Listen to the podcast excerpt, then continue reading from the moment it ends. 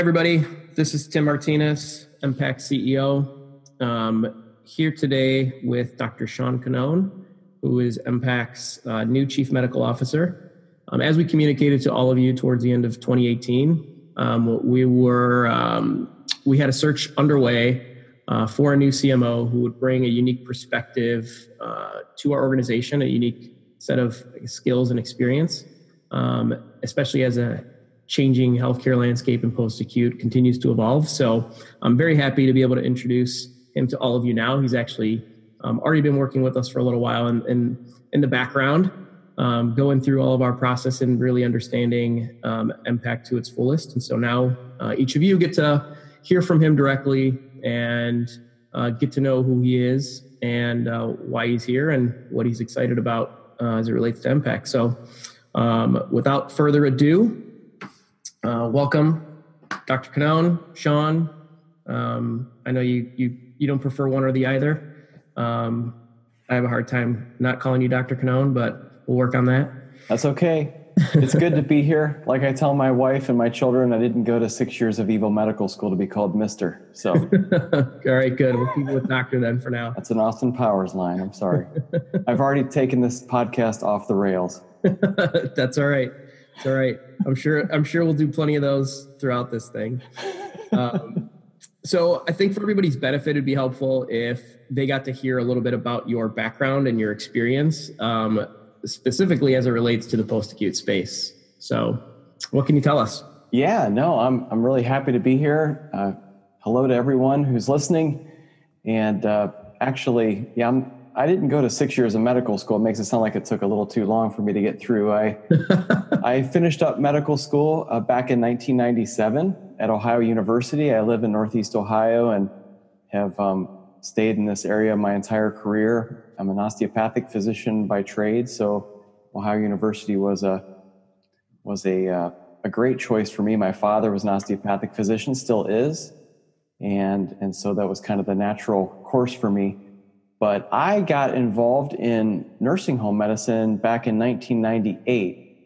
I'd actually been spent quite a bit of time with my dad over the years, even as a young child, rounding with him in nursing homes back when they were called rest homes. And it, it looked a lot different than it does today, obviously.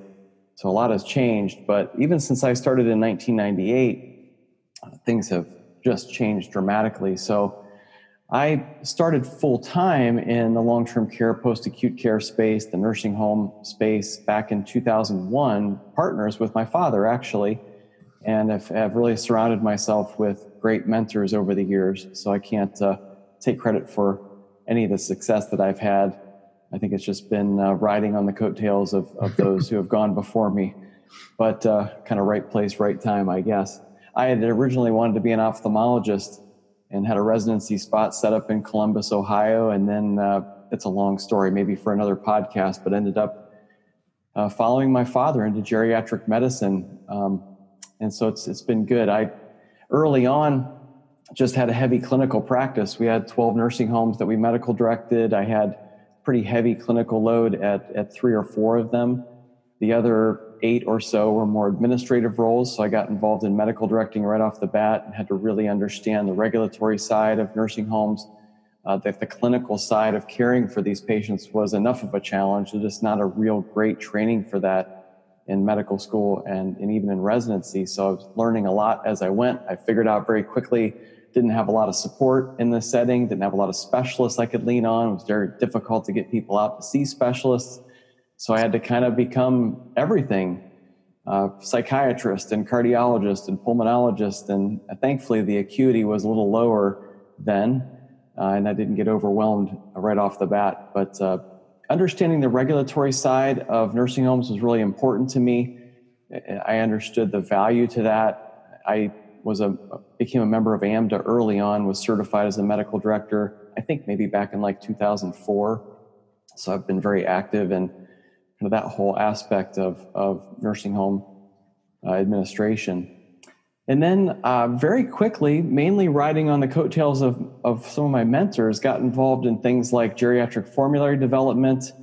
I helped to develop safer geriatric formularies for a bunch of long term care institutional pharmacies Uh, I was working with PharMerica at the time and Neighbor Care and Omnicare, who I worked with for many, many years, still do on, on um, a lesser level now, but just helping to put together uh, geriatric prescribing guidelines. And I also got uh, pretty involved in um, medical legal case defense. We were having a medical medical legal crisis here in Northeast Ohio.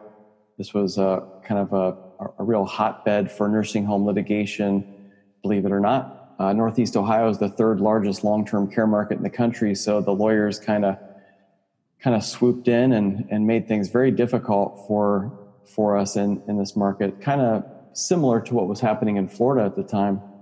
So I was asked to to just help uh, nursing homes, practitioners who were involved in lawsuits to be an expert and defend, and there just weren't many folks like me or my father who had build up any level of experience in this setting to, to be helpful. So that really gave me another uh, look at things, which was that risk management uh, aspect, uh, with, which really revolves around dealing with patients and families, unrealistic expectations, and then seeing how prescribing fed into that uh, from my history of, of formulary development and seeing how sometimes we set ourselves up for problems when we don't prescribe safely in this population. So that led to kind of a combining of those two things into really a medical education platform. And I, I just, I guess, again, right place, right time, kind of got launched onto a national scene, uh, educating in long term care, post acute care settings across the country. And uh, that eventually led to a relationship with a colleague who I had known before, but he had risen to a, a a prominent role within Envision Healthcare and asked me to come on as a senior vice president, executive medical director of Evolution Health in Dallas, Texas, back in 2014. And, and Evolution Health at that time was a mobile integrated population health company. So it was much different than what I had done in the past.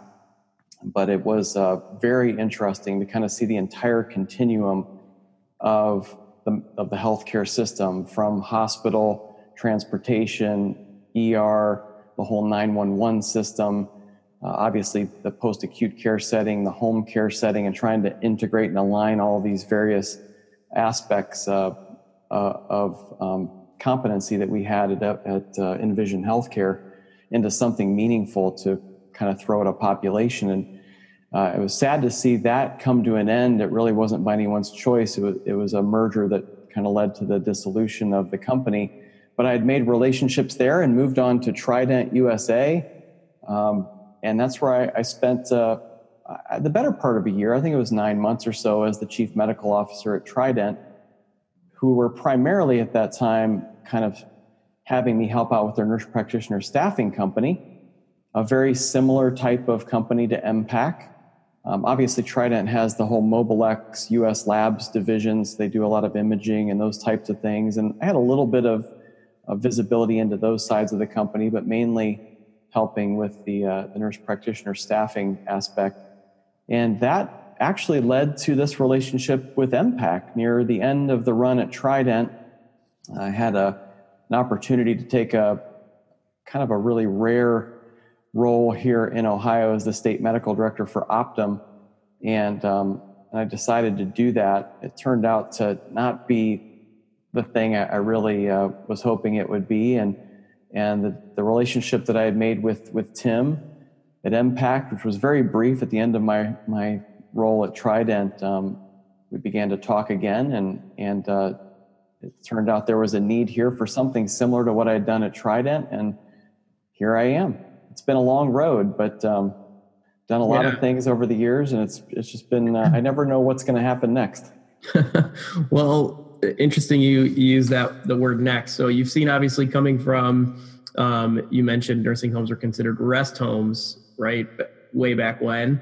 Um, gone through a lot of changes. Obviously, acuity has increased significantly. Um, value based care is kind of, you know, at our doorstep, although nobody really knows what it means or what it looks like. So, from your perspective, what do you, what do you think is next? Um, you know, for for healthcare in particular in this space for for some for a group like ours, like MPAC? Well, it, it's interesting because you're right. I, I, don't think anybody knows exactly where things are heading, but the move from from volume to value is definitely underway, well underway, and we're not going to go back to where we had been before. It doesn't matter who's who's uh, got control of, of, Congress or who's uh, in the White House at this point. There, there's no kind of going back to the previous system, and I think that's for good reason. I think we all recognize that um, that we really need to focus on what's most valuable to not only the, the payer, and obviously we got to make sure that we can do this in a fiscally responsible way, but we want to do what's best for the patient and for populations as a whole. And so I think um, it's it's really been interesting to see that when I started my career, um, especially thinking about going into ophthalmology, which was a very subspecialized area of medicine, highly respected and very difficult to get a residency and then all of a sudden they move back into family medicine and do geriatrics in a nursing home setting, which is was uh, I think uh, probably not the path that many of my colleagues chose to take, and they probably overnight uh, just wrote me off as some crazy guy who's doing something that really is not very meaningful. But as the healthcare system has evolved, you've seen kind of this squeezing of of cost out of different realms of healthcare. And the, the final frontier, in a lot of ways, is the skilled nursing setting. And, you know, I think there are actually some very difficult days ahead for skilled nursing facility operators. We've seen massive um, shifts in, in that landscape um, with um, a lot of um, eliminating of, of, of properties, downsizing, mergers. And I think everyone's a little bit nervous about what the future holds. But it is kind of this area that, um, from both sides, kind of the payer side, the health system side, they look at this post acute care setting and they realize we've got a problem there because a lot of the cost that comes out of um, the healthcare system as a whole is coming from this space. And it's mainly revolving around aspects of, of skilled nursing facility length of stay and rehospitalization risk.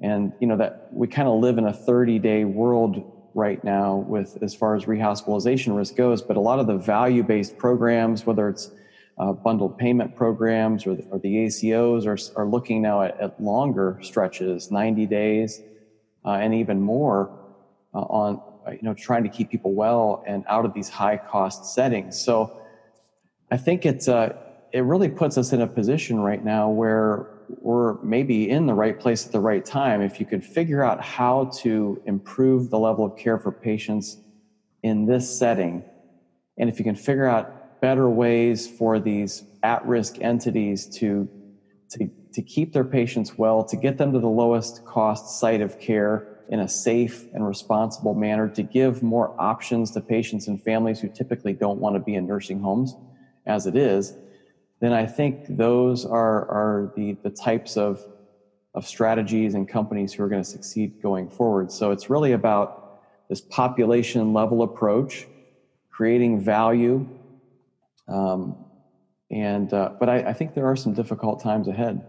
Yeah, I, think those difficult times that are coming for uh, for the operators in particular are setting up um, opportunities for somebody like like MPAC as as you know patient driven payment model uh, comes down the pipeline. They're really they're, not only would they like, but they need additional support and they need additional help to care for these higher acuity patients. And I think that's exactly where where MPAC can play a meaningful role, not just from an internal medicine side anymore, uh, but also from a mental health perspective, um, and you know maybe down the road even from a behavioral health perspective. And so that's the reason we've been building out kind of the suite of services that we have uh, to really be that differentiating factor for these operators to have that support and that partner to go along, you know, this bumpy road that they're about to embark on with somebody who can help them and who can help them ultimately provide the best level of care. So, um, I know I just kind of laid out a bunch of different things, but what about what is it about MPAC as we spoke and as we got to know each other that um, made you say, "Yeah, this is this is a group I'd like to be involved with, and uh, you know, take a meaningful uh, role with." Eh, you know, at your point in your yeah. career, at our point in our evolution. Yeah, no, I think I think some of it right off the bat relates to the last question. So you mentioned PDPM, which is really going to be a massive shift for skilled nursing facilities here later this year as their payment model gets flipped upside down. And it's going to encourage actually incentivize facilities to take a higher acuity patient but it's also going to incentivize them to move them out quicker. And so you know you can kind of see the, the strategy behind that which is all about um, you know reducing cost getting people out of the hospital setting to the, the SNF setting getting them out of the SNF setting to the home setting and uh, rather than kind of cherry picking some lower acuities where they can kind of milk the system on a therapy type um, payment system, it really is going to help to, to, to bring uh, funds to facilities who are going to take higher risk patients. So they're going to need a much higher level of clinical care and they're going to need a more robust 24 7, 365 level of care.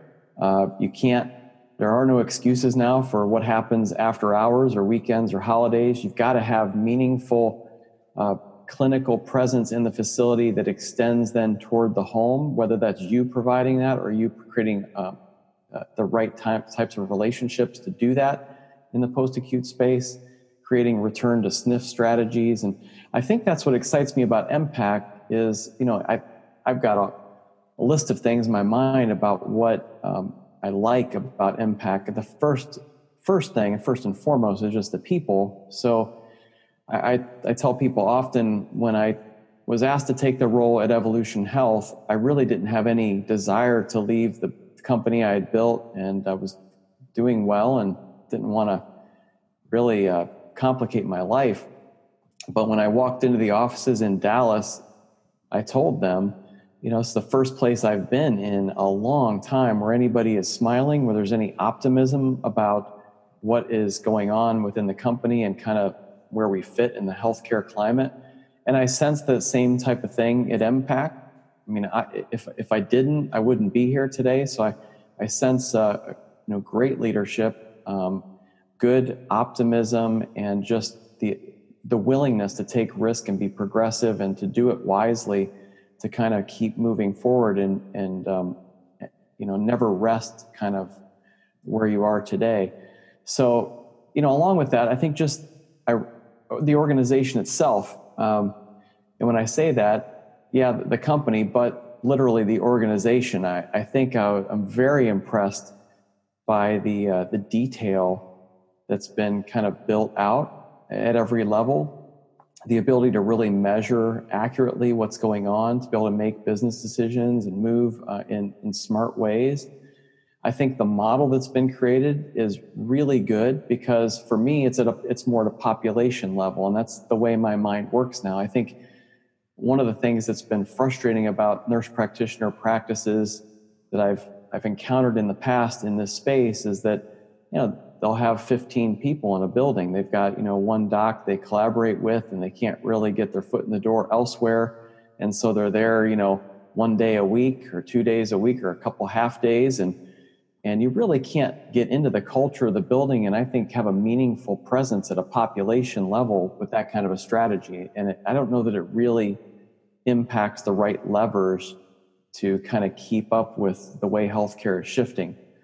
I think um, the innovation is really great at MPAC. I have not seen some of the things that have been built out here in, in my past experiences. So I think it's very um, ingenious the way they've kind of connected in even the licensed clinical social worker aspects of what's going on, the the partnerships they've created with uh, with uh, Third Eye and telehealth, uh, the way you're utilizing the uh, annual wellness visits, visits and uh, advanced care planning. I think is very good.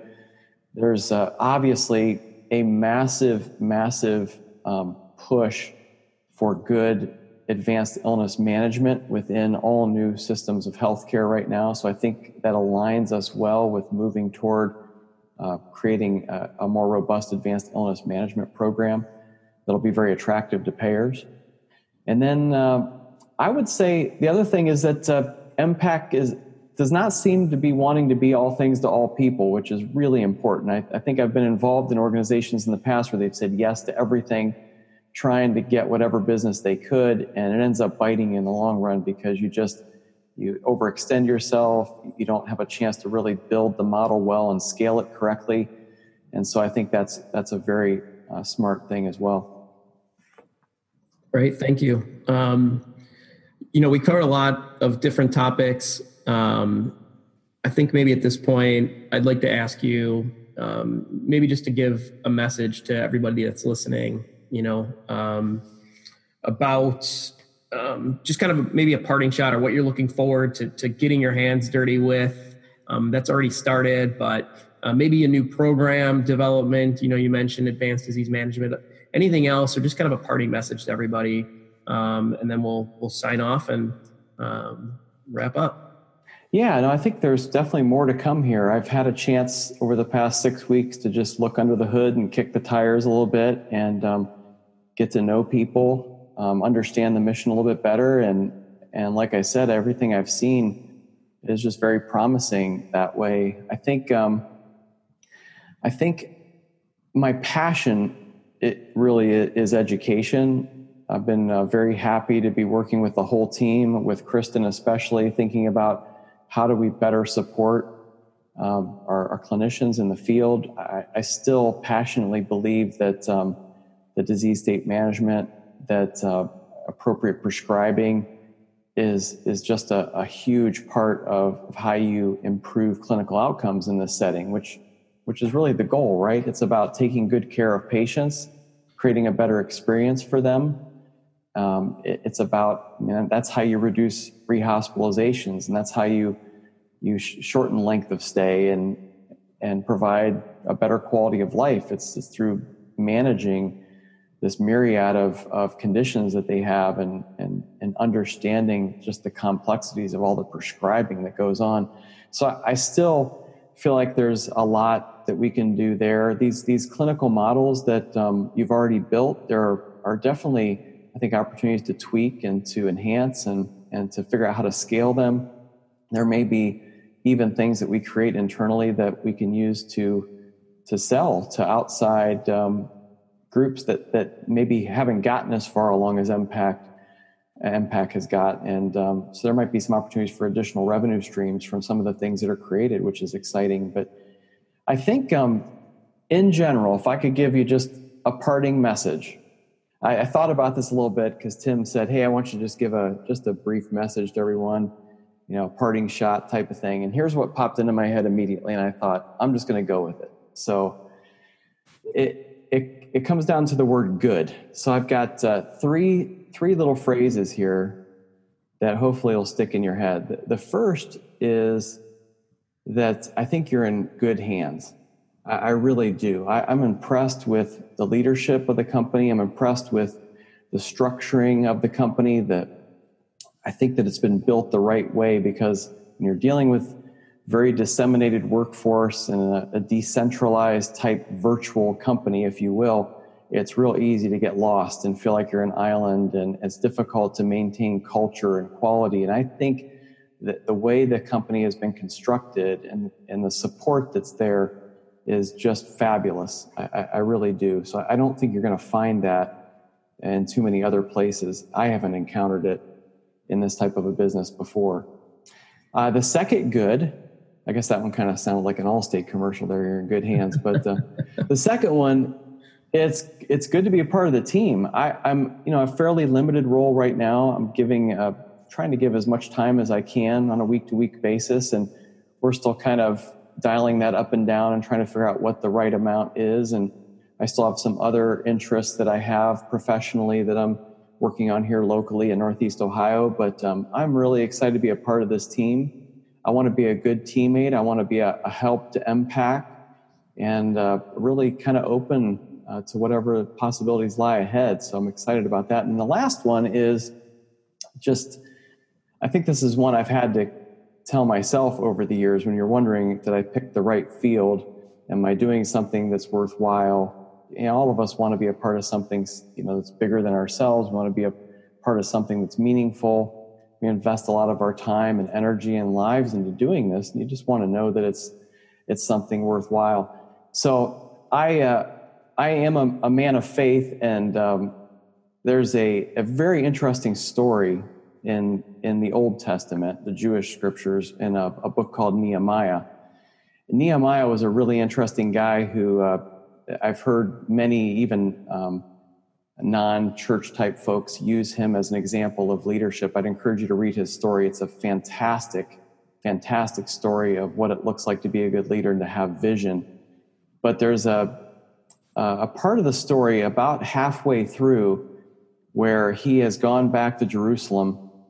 It's amazing how he gets there, and he's rebuilding the wall. That's kind of his thing and kind of reestablishing culture and the city of Jerusalem and, and all these things. And, but the wall is the big thing. And, and, you know, he's, he's a, a servant leader. He's a guy who gets his hands dirty. He's the one out there working on the wall with them.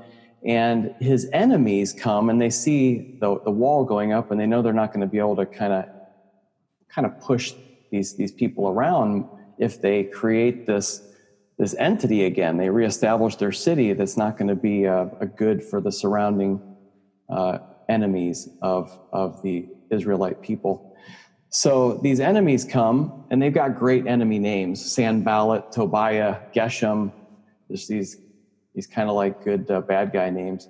But they come and they, they say, Hey, come and let us meet together in the plain of Ono. So they basically just come and it sounds innocent enough. Hey, let's let's have a meeting. Why don't you come and like come down to our place? We'll kind of sit and chat a little bit and talk. But it says that Nehemiah knew that they intended to do him harm. And I think they meant physical harm. They wanted to get him away and kind of in an isolated place where they could actually do physical harm to him. But here's his response to them. He says, I sent messengers to them saying, I am doing a great work and I cannot come down. Why should the work stop while I leave it and come down to you? And four times they sent him people saying, Come down from your work, come away from your work. The moral of the story really is that, um, you know, I, I, think we get pulled a million different directions. We wonder if what we're doing is really significant. We get enticed by the grass is greener on the other side come down and take a look at what we're doing over here. Sometimes I think people mean us well, but sometimes they're just trying to uh, to build their own empire at our expense.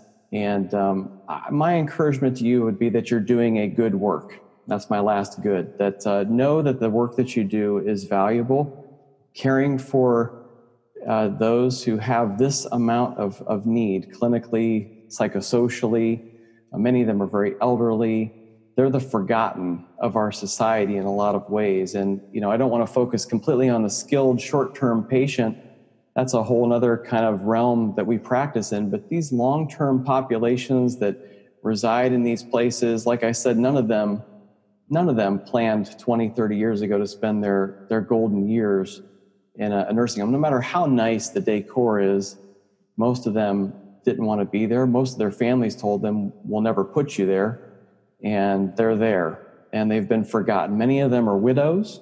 It's a huge female population. Many of them are orphans. They've lost uh, their parents, obviously, because many of them are elderly, but they don't have many people. I remember my grandmother was in a nursing home. I mean, all of her brothers and sisters were gone. Her parents are gone. All of her friends are gone. It's like very lonely folks. So know that the work you do is very meaningful know that uh, it is a good work and uh, and and keep it up. I, encourage you just to, to continue with it and to, to know that it's valuable. Excellent. Very, very good message. Appreciate that.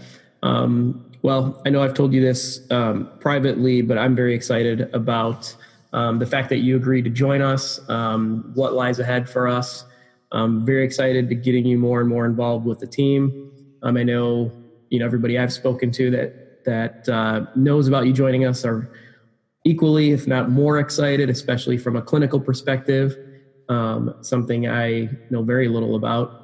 Um, so we've we've hungered and needed this this clinical leadership, um, and I'm very excited for what's to come. So um, I hope um, everybody else is as well. And I think this would will likely be the first of hopefully many podcasts Um, hopefully, some in the future will be you interviewing some of your colleagues who have a unique perspective on different, different aspects of medicine or healthcare, um, just to keep everybody kind of up to speed and up to date on what's what's going on, and hopefully provide some value um, during the morning drive or the afternoon drive home.